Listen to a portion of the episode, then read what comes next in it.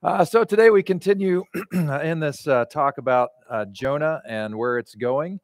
And uh, before we get to that, just want to reiterate if you want to go deeper with any of what we've talked about, this is a very complex story, as you've heard. This is no child's tale. Uh, there's a lot going on, and it goes deeper and deeper. And today we'll take it a notch deeper. Uh, today may have the capacity to unsettle you more than the rest. So we'll see how you all ride with that. Won't be terribly new information for those of you who've been around Crosswalk for a while, but it could mess with you some in some ways, which I'm hopeful for. So if you want to come uh, chew that up, Tuesday at noon and Tuesday at 7 p.m. So I'll throw out an email on that as well, so you know about that. And then just a quick word about what's coming up. And uh, next week uh, we are doing our own kind of crosswalk moth event. Now, you may not be familiar with moth. Uh, it uh, is featured on NPR. It's this nationwide thing where these events show up in different locales and uh, they have a theme, and people come prepared to tell a story. They put their name in a hat, and hopefully their name will get picked up. Only a dozen or so are going to share. They get judged and all that, and it's a it's an amazing experience. I had my first experience in San Francisco a couple months ago, and as soon as it happened, I was like, "Oh, we got to try this." So next week, uh, we're trying our own moth event, and it will be an interesting day on this theme of unexpected. So if you have a story uh, that you think would be interesting, less than five minutes, you can go up to five minutes. Uh, we'd love to hear it. Uh, so be thinking about that and sharing that next week. Uh, we'll do some group stuff to have you guys share a little bit around the tables too. Nothing too invasive, but just to kind of get in this theme because the story of Jonah, the whole thing is unexpected uh, when the people were sitting around the town center, and one of the prophets comes up to tell this tale of Jonah, the story was completely unexpected. Uh, right out of the gate, uh, Jonah is told, uh, you know, to go to Nineveh. And what does he do? Goes the other direction. Supposed to go to Iraq, he chooses to go to Spain instead. right away, the crowd knows we're in for a tale.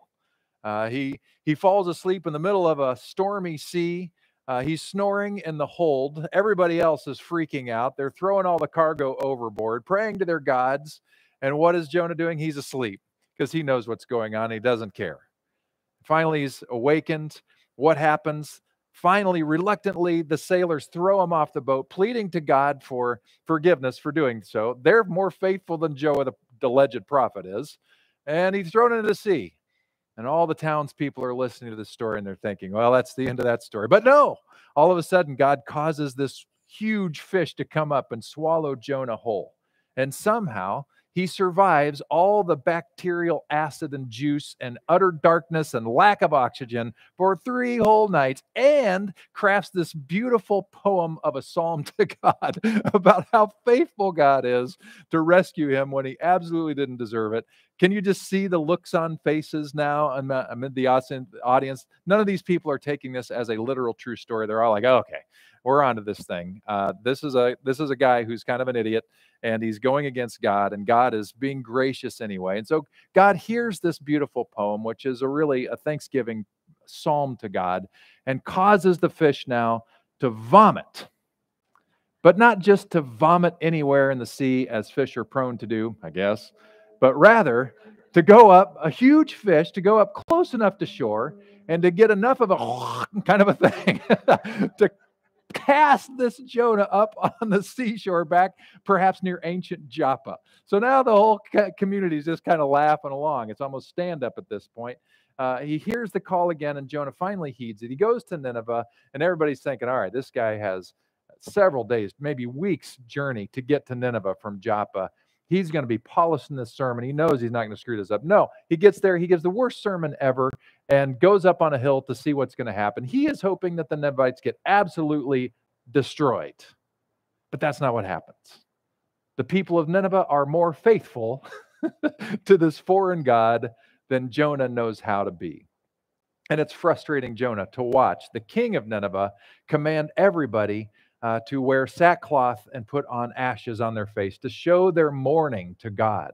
And even goes further, if you've been following along, to put their animals in sackcloth and ashes as well. This is an absolutely ridiculous scene, right? And so uh, God spares them.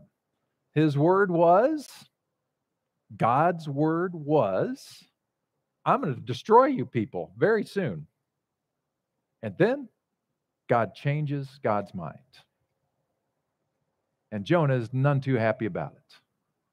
God tries to give him one last little uh, illustration to help get through to Jonah. He creates this, this large, maybe it's a mustard plant, we're not quite sure, but a large plant to cover him so he has shade in this hot, this Iraq heat. And Jonah is so grateful for this shade bush now. And then overnight, this worm comes and starts to eat the thing. The sun comes out, burns the whole thing. And Jonah is indignant that he lost his shade. And that's when God brings it home. Says, what are you doing, man? I'm trying to show these people mercy. I'm showing them grace, and all you can think about is this ridiculous plant. What is wrong with you? and the story ends. And the people in the town uh, hear that, this completely unexpected tale. And whoever is telling the tale is not the prophet. Nobody wants to lay claim to this work. It's an anonymous work because they know it's dangerous. They offer the tale and walk away because the people are going to start to realize it's a story about them. That the people of Israel themselves at this point are so angry, it's justifiable, so angry, upset, so hateful toward their foreign oppressors, oppressors that they cannot imagine grace of God for them and would rather them suffer and burn than have a chance at redemption. It's a fascinating story. It's an unexpected story. And I'm guessing that you may not have a story quite that dramatic, uh, but you may have some unexpected stories in your life. And I think they could be really cool to hear. And some of them could be just be funny. Uh, if you have a funny story, uh, I think Sandy Carden has 10 funny stories right now, uh, ready to go. So if you know Sandy, you know I'm right. So so if, if if all we have is Sandy up here talking, it's going to be good, okay? but I bet uh, I bet others of you have unexpected stories, and so what happens? Uh, and I just want to encourage you to be thinking about that. And if you want to share one of those, it could be this really cool community building thing we have no expectations other than we're going to hear some good stories, and I think you're going to be happy you came. So that's next Sunday. Uh, and then after that, like Dar mentioned, uh, starting a whole month long series on prayer, but with a different cosmology, a different framework. Uh, classic Christianity uh, still prays to God, our Heavenly Father, up there somewhere as an all powerful God who can do absolutely anything. And we just need to pray hard enough to God, and God's going to do whatever we ask. Going to be our genie in a bottle uh, is going to be that one, the great wish maker, Santa Claus in the sky on the throne, whatever. And what if that's not the way we think about the world anymore? What if that's not how cosmology is anymore? It was certainly for the first century, but not so much today. So that's coming up. Uh, we have a book uh, to help you along with that. It's actually a devotional book where you read a thing every day and it helps you think these things through uh, written by a pastor academic. Uh, so I think it will be helpful. Uh, I'll interview him in the next two weeks, so you'll get to hear his voice in your head when you read his work, uh, and it'll be uh, it'll be really good. So, and I got another special treat coming up, but we'll save that uh, for for next week, perhaps, or the week after that. Okay, deep breath. All right. What I love about doing the meditations here, and I'm so grateful for Dave and the others who lead us in this, uh, we live very noisy lives. And if we don't take a moment to just be still, I think we have a great uh, propensity to miss what the Spirit of God may be trying to say to us. That's why we incorporate it. First of all, it's just good for you. I'm a firm believer in meditative and contemplative practice, and I incorporate it into my life. It's just good for your health, it's good for your stress level, but it also opens you up to have greater receptivity to what God may be saying. And so I hope you're in that uh, space right now. So uh, I bought this shirt uh, last January, and I knew we were going to have a luau today, and I knew the luau was canceled, but I decided to wear it anyway. It's a Hawaiian shirt that I bought in Lahaina. And we enjoyed going to downtown Lahaina uh, several times while we were there. Uh, ate at the Paia Fish Market, which is an incredible fish market uh, that's actually reasonable. And for a guy who grew up enjoying all you can eat buffets, taking that as a challenge, uh, uh, I was pleased, and so were uh, my family members, to look at these great portions of delicious food, uh, fresh fish. It was fantastic. I think we ate there three times while we were there, and fairly reasonable as well. And walking down uh, the street and picking up little trinkets for friends and family and all this stuff, our hearts broke uh, when we heard about these fires. And I am certain that as these thousands of displaced people are just still in shock about what happened. I'm sure there are some uh, that are wondering, how could this be? And some who are faithful people or God believing people anyway are wondering, where was God? If God is loving, if God is caring, if God is able, if God is this all powerful being that we've thought that God was. How could this happen? We're learning that potentially uh, a large percentage of the people who have died in this tragedy were children and seniors. Children who were left at home that day uh, because school was off, and their grandparents who were watching. Tragedy. How do we how do we make sense of stuff like that? And you have your own personal stories. If God is all powerful, if God is omnipotent, as our classic theology has informed us, how do we make sense of such great needless suffering? So, my question today is in light of the book of Jonah, what do we read into Jonah's story that tells us some things about God that may be true, but then also recognize that some things that we're reading about God in the book of Jonah are what the authors of Jonah thought about God. You know what I mean about the difference between those two things? We have our ideas about God, about how the world works, and a hundred and a thousand years from now, when people look back at our ideas, if we have them written down somewhere, they're going to look at the ideas of Peter Shaw and they're going to think, well, he got about 1% right. and the other things they're going to look at and say, well, I guess that explains a lot about his context and the shaping forces in his world. Same is true with the Bible itself. We are seeing some things about a collective story about God for sure. And it's a beautiful story. And, and taken as a whole, especially, we start to see things uh, that that really give us confidence that God's core nature is grace and love. We see that all throughout, from Genesis all the way to Revelation, but strewn in there with it, we also see the ancient cultural worldview of God as this powerful agent of judgment as well, who's going to bring it down when the time is right, and we better make sure we're ready, and we better tell the world they better be ready, just like Jonah did to the Ninevites. So I want you to be in tension with me, if you're not already, on what's happening as we see this story, because this story is mixed. The Bible doesn't give you straight, clean answers on this stuff, and neither does the story of Jonah. On the one hand, you've got uh, God uh, who is able to bring about a wind. And interesting, this is a nerd note for you, but there are two words for God that are used uh, in uh, the story of Jonah Elohim and Yahweh.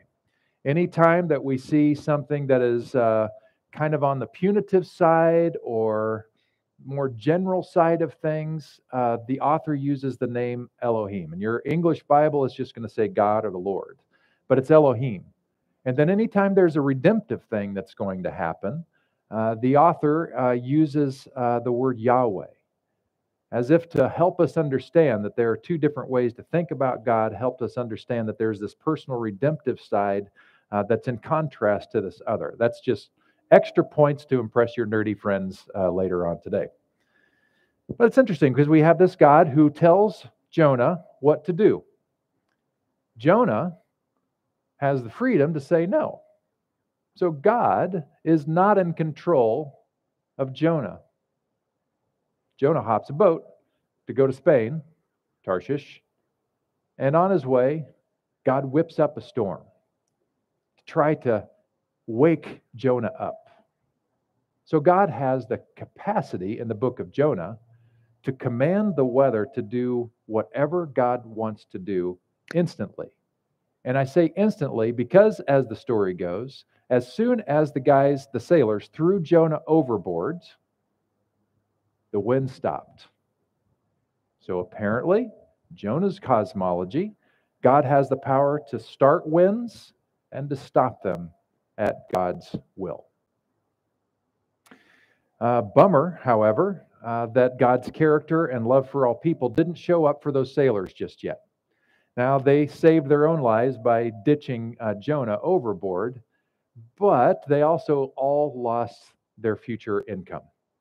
Uh, the sailors of Tarshish were known for long sea voyages, largely carrying precious metal. If you go back and do the research, they were these long uh, voyage vessels. That's that's that's even one of the definitions of Tarshish that academics pick around. It's not a place; it's it's more of a reality, a thing uh, that refers to the sailors and these merchants that would go. Well, they just lost their whole cargo, their whole load, so they are going to be out and and broke and worse. They're washed up. Well, where was God's grace for them? Why do these poor innocent people have to suffer such economic loss because one man chose to be stubborn? And he didn't stop being stubborn. Jonah gets into the sea. What does God do? Apparently, God is like Dr. Dolittle and can talk to whales and told, told the whale, This is where I want you to go. And the whale decided to do it. So God has the capacity to control nature in Jonah's story. And now he has the capacity to, in some way, to influence or maybe even control. It sure looks like control. Uh, this whale to come up and swallow Jonah, and eventually, even more uh, capacity to get him to vomit on dry land. Two miracles all at once vomit on cue, and just exactly where God wanted Jonah to be spit up. The story goes on. Now we have Jonah being sort of faithful, goes to Nineveh, tells a terrible, terrible, terrible uh, sermon, which God's probably not happy about. And now God spares the people. So we see an evidence of the graciousness of God there. But then at the tail end, we see God messing with a plant that somehow grows up overnight enough to shade Jonah and then killing the plant the very next day. What do we think about God with this? Now, just out of curiosity, how many of you uh, grew up with some semblance of the classic understanding of God as all powerful, as omnipotent. Yeah, even if you weren't uh, raised in a Christian household, this is the prevailing view of God. Uh, omniscient, that's a means all knowing, omnipotent, meaning all powerful, omnipresent, meaning God is everywhere.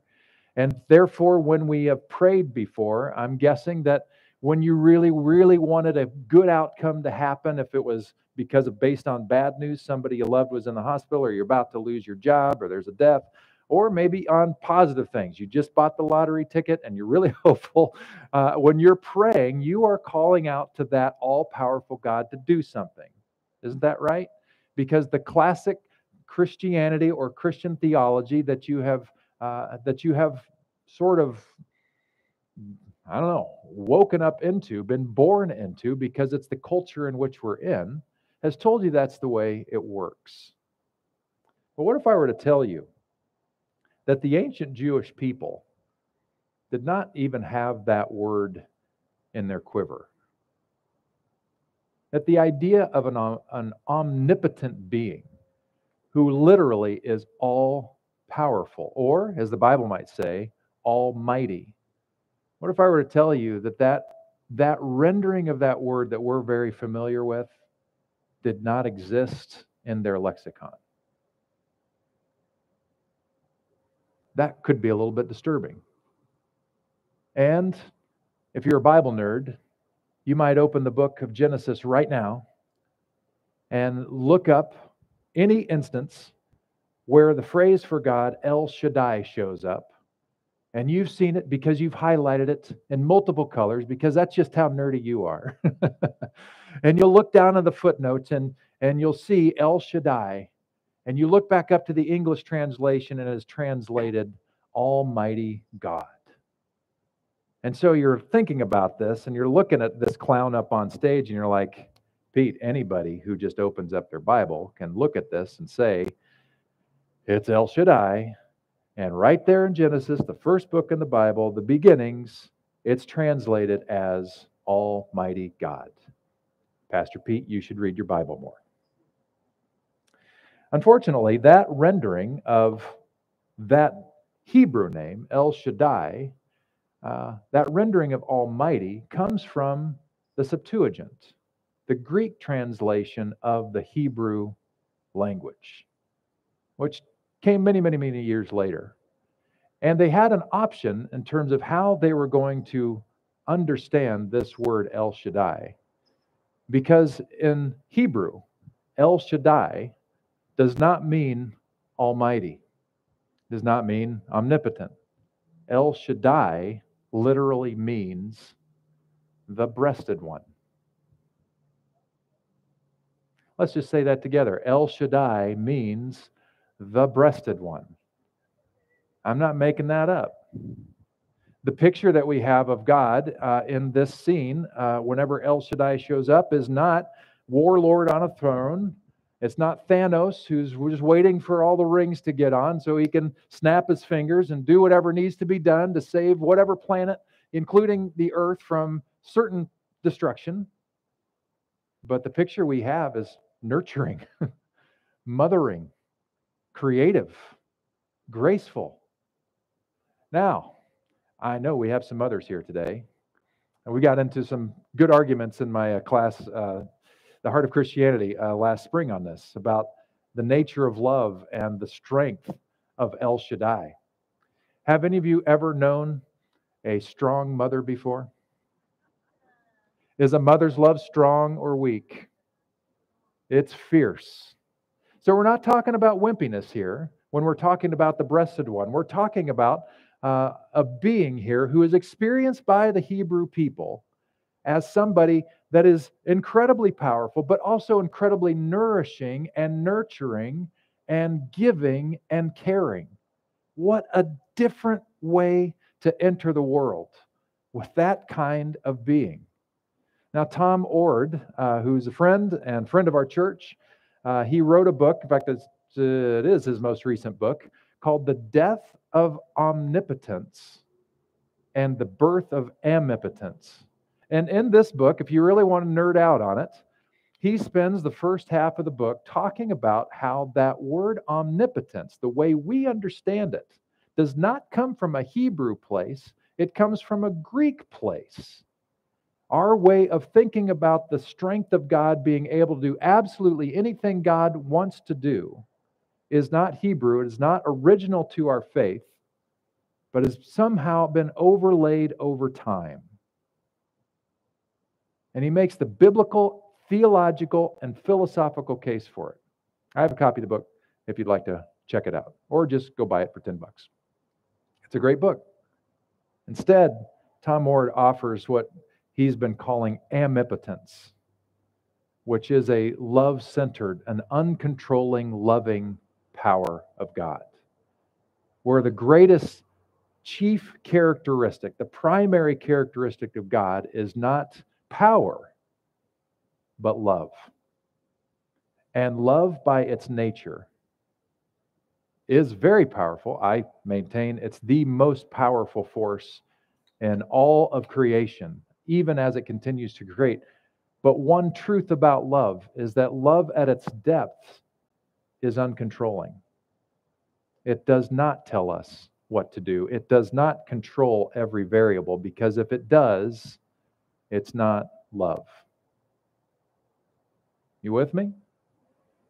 So, when it comes to things like this, and we're seeing a very complex issue here, we need to not ask just the question, well, what does Jonah tell us about God? And therefore, what's our take home? As if we're supposed to transport ourselves back to somewhere between 400 years before Jesus was born up to about 800 years before Jesus was born, which was the time period in which this story was crafted and disseminated. That's the time frame. We're not even sure when it was a 400 year window. It would be silly for us in any other frame to go back and just simply uh, take wholesale uh, what Jonah has to say from his perspective and his cosmology. Are there truths to what he has to say? Yeah, we're gleaning that every week. But think about any frame of science. Let's say you're going in for a procedure.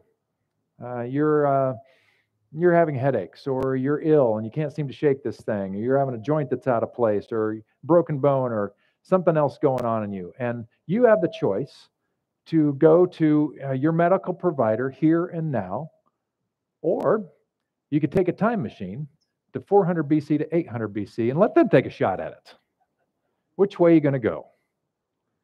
You're probably going to stick with today because we see things and know things differently. Our collective experience has helped us create a broader worldview and understanding. This takes nothing away from the importance of looking at Scripture. It takes nothing away from the strength of the Bible. It actually strengthens the Bible because we're ab- we can look at it now for what it is and what it's offering us. We are getting a library that spans centuries of time of tradition that collectively tell the story from all sorts of authors, from leaders and kings to farmers to dirt poor people to people who are rich to people who are poor from all over that ancient region from different perspectives coming together to offer part of their story in this collection. And we see their fingerprints and their ideologies all over the place, but we also see this golden thread that runs through the whole story about a being who is creative and loving and with us. So, when we think about things like Lahaina, and we think about the reason we have a pleasant morning today instead of 82 degrees and hot. Here we are enjoying a cool morning while our friends and relatives in Southern California are holding on to their hats, and people in Mexico are beginning to wonder are they going to make it through this? How we think about these things matters to us. How we think about God and our relationship matters to how our being is and how we enter the world and how we do faith. Because it's hard to keep up prayer and faith if it really ends up being a slot machine. God, I'm praying for this good outcome. The winds didn't stop. God, I'm praying for this cancer to go away. We won this season. God, I'm praying for the Giants offense to come back. boom, boom, boom, boom. what do we do with this? What do you do with this? I'm not giving you the answer today, but I, I am going to tell you this that in terms of my own prayer, and this is part of what our, our series starting in September, which is going to last a couple of months, because the book takes us through seven weeks seven weeks of readings to think stuff through, to try things on for, uh, for to see if it fits. Um, I'll tell you how I view things now, and that is that I don't think God is up there anywhere. I think God is here everywhere, in here, in you, in me.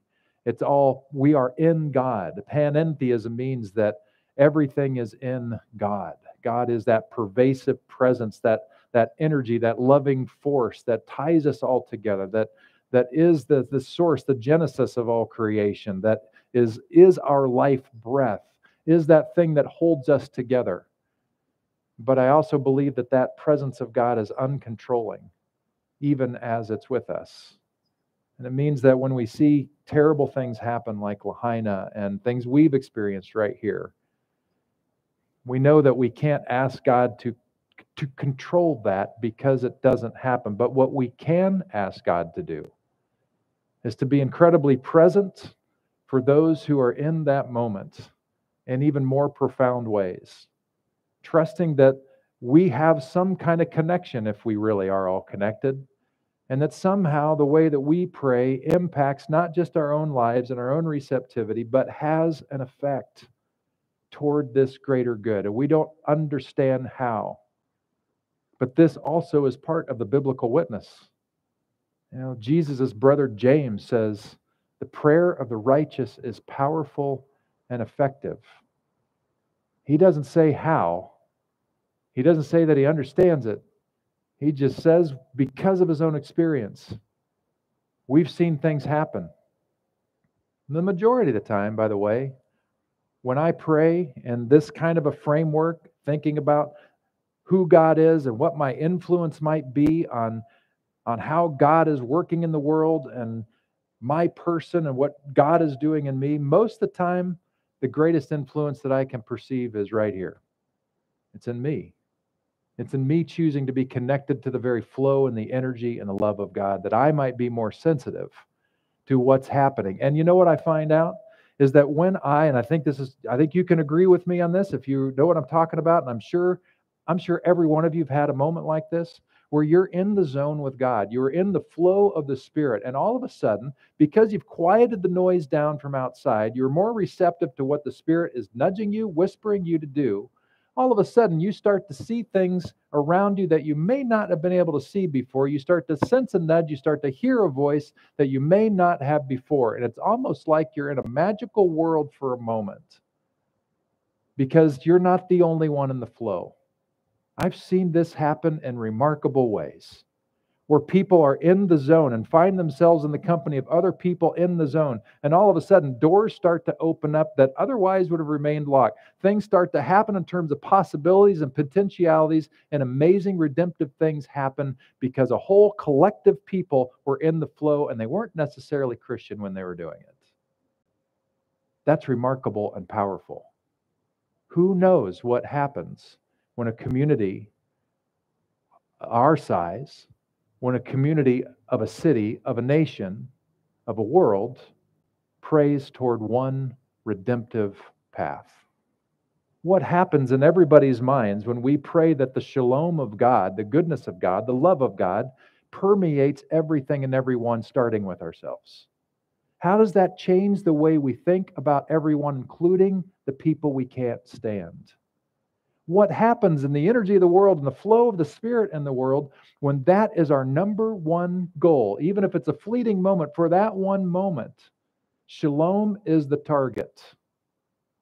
And in that one moment, beautiful things happen. It may only last a moment, but the moment matters. And the moment may be long enough to spare a life, to quell some hatred, to open some eyes to make a shift that makes way for the next season in our lives. So, not giving you a lot of answers today, because I mainly just want you to ask questions about what kind of God do you believe in? Now, if you want to keep the classic Christian Santa Claus view of God, you're welcome to do that. Now, I grew up in a uh, middle class uh, home and and and my parents were cheap, which means uh, our gifts were on the lighter side at Christmas. So my wife and I talk about this because her parents were in about the same exact boat, and uh, both tight with their money, which is a good thing to do.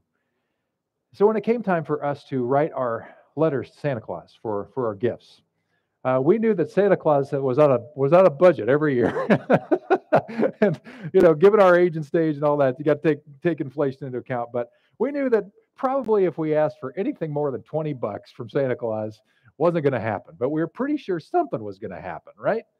And so uh, I wonder if that's your classic Christianity view of a Santa Claus like that, knowing that there's a toy catalog full of all kinds of stuff that you'd want, hundreds of things perhaps but you know that you should probably lower your expectation to one out of a hundred of those things that's not that great. If you want to keep that classic view, that's fine. And I'll tell you why it's fine. It's limiting for the reasons I've talked about today. But the fineness of it, or if you want to keep praying in the way you've always prayed coming up in this series, where you're you're addressing a very male heavenly father up there with a long white beard on a throne somewhere, because there's biblical paradigms for that. If you're cool with that, that's fine. You know why? Because your heart, your mouth and your mind might be praying one thing, but your heart is a different thing. And God sees your heart, cares about your heart and the spirit behind the prayer, and your well being and your desperation for shalom much more than what's coming across your lips. Thank God. Thank God. God does more through me than what comes out of this mouth.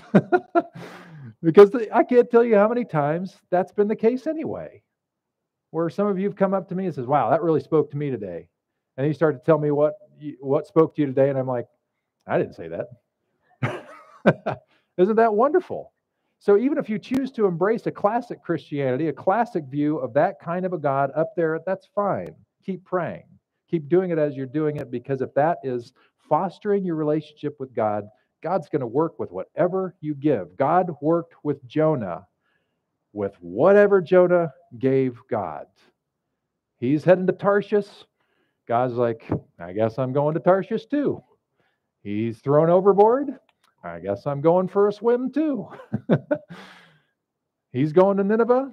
He's going to deliver a terrible sermon. Well, I guess I got to work with what I've got because that's all God has to work with. Now let's switch gears.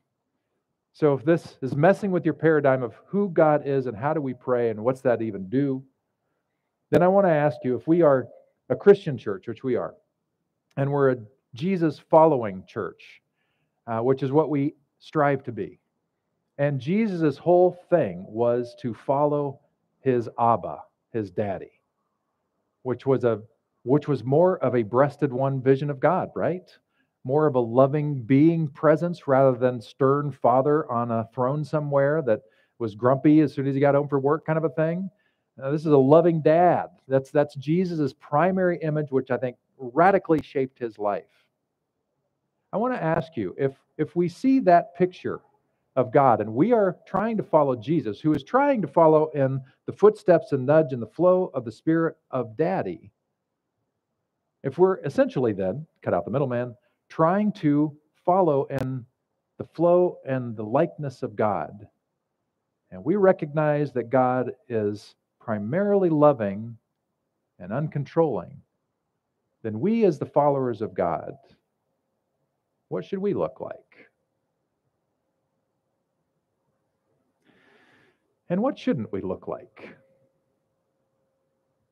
For our primary view of God, and this I think we can safely say is held by many people of Christian persuasion in our country, if our primary view of God is judge who's coming in wrath to kick their butt, not ours, because we're saved, of course, but their butts, how is that model of God going to translate into the everyday life of that believer? Catching my drift? if our view is that God is essentially, pardon me, a judgmental jerk, I think it's not going to be too far down the down the line when we become judgmental jerks ourselves. Which is not the same as calling out uh, things that are incongruent with shalom. That's not the same thing. But I mean the kind of vitriol that we see uh, in the name of Jesus that show up in ugly, ugly venues all the time. That's not who we are. If God is the breasted one, the nurturing one, the loving one, fiercely strong, but devoted, creating nonetheless, if God really is daddy, always with us, always loving, then we should look like that. And I'll go one step further. We get to look like that we get to with confidence be lovely, to issue love wherever we go. We get to do that. In a world, I don't know if you know, but politics is a thing in America. In a world of politics where there's plenty of hatred being slapped around everywhere, we get to be a different voice and say it's just coming from what we're seeing we're seeing our mother do. It's just coming from what we're seeing daddy do. It's just coming from what we're seeing Jesus do. And we get to do it. Which, by the way, happens to mean more shalom in your life, happens to mean more shalom is spread around wherever you go, which also happens to be a very meaningful thing to do with your life and actually makes the world a better place. What a vision. What a gift that we have. So you got to mess with who you think God is, how that messes with your prayer. And secondly, if you claim to be a person of faith, just exactly what kind of God are you trying to emulate? Which God do you get to be like? I want to pray for a moment and then we will close with an adaptation of the Lord's Prayer. that looks like that. Let's uh, have a moment of quiet, Bill, before we get to that. If you want to close your eyes or soft gaze, that would be wise. So, Spirit of God, you are flowing right here, right now. You are in the house, or more specifically, in the courtyard. You're nudging, you're whispering, you're loving us forward.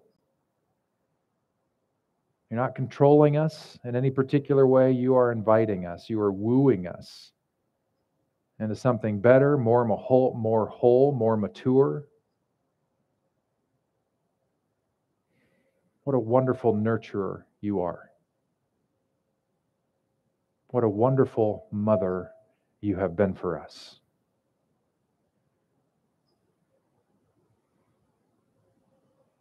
When we beat ourselves up, when others beat us up, you are there the wonderful mommy and daddy that you are, to hold us, to comfort us, to be with us, to stay with us, clean us up, to help us on our way until we do it again. You're there to applaud us uh, when we get it right, to celebrate when we get it right. You are there to hold us accountable when we blow it, to remind us that there are consequences. That's part of you too. But all with love. So I pray that this will affect how we how we view you and how we pray for the things that are on our hearts, things that we deeply care about. So we pray for the people of Lahaina pray for the people who are so in shock and their grief and their agony. They're not knowing what to do. They're sleeping on cots and gyms. They don't know what's going to be next. They don't know how they're going to make it. Our hearts break for them and with them. We pray that your spirit give them comfort and strength. We pray that they'll have clarity of mind when they need to to know what the next steps are. We pray for everybody involved in helping on site, from government agencies to nonprofits, that there will be a collective surge of loving help. And we pray for comfort and a grief that we that most of us cannot imagine. We pray that we will be sensitive uh, to those who are suffering around us.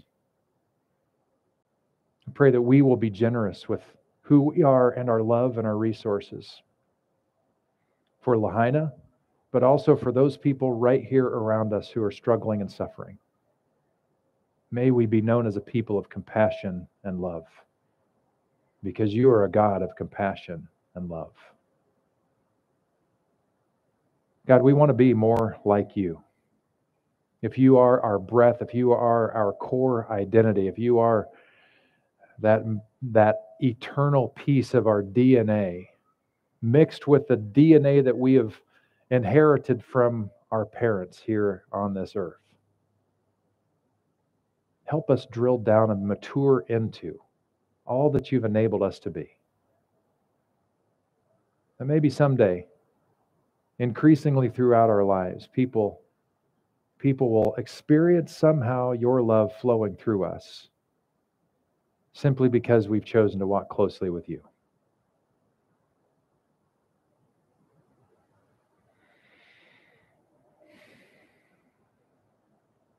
And to that end, we open our eyes and pray the prayer that, or a rendition of the prayer that Jesus taught his disciples to pray. Our loving, supportive, holy Abba who are here and everywhere. May your divine commonwealth come. May your will be done through us. We are grateful for the gift of food and work for all to eat their fill. May we work for a world where mutual grace and respect abound, where well being and deep peace thrive,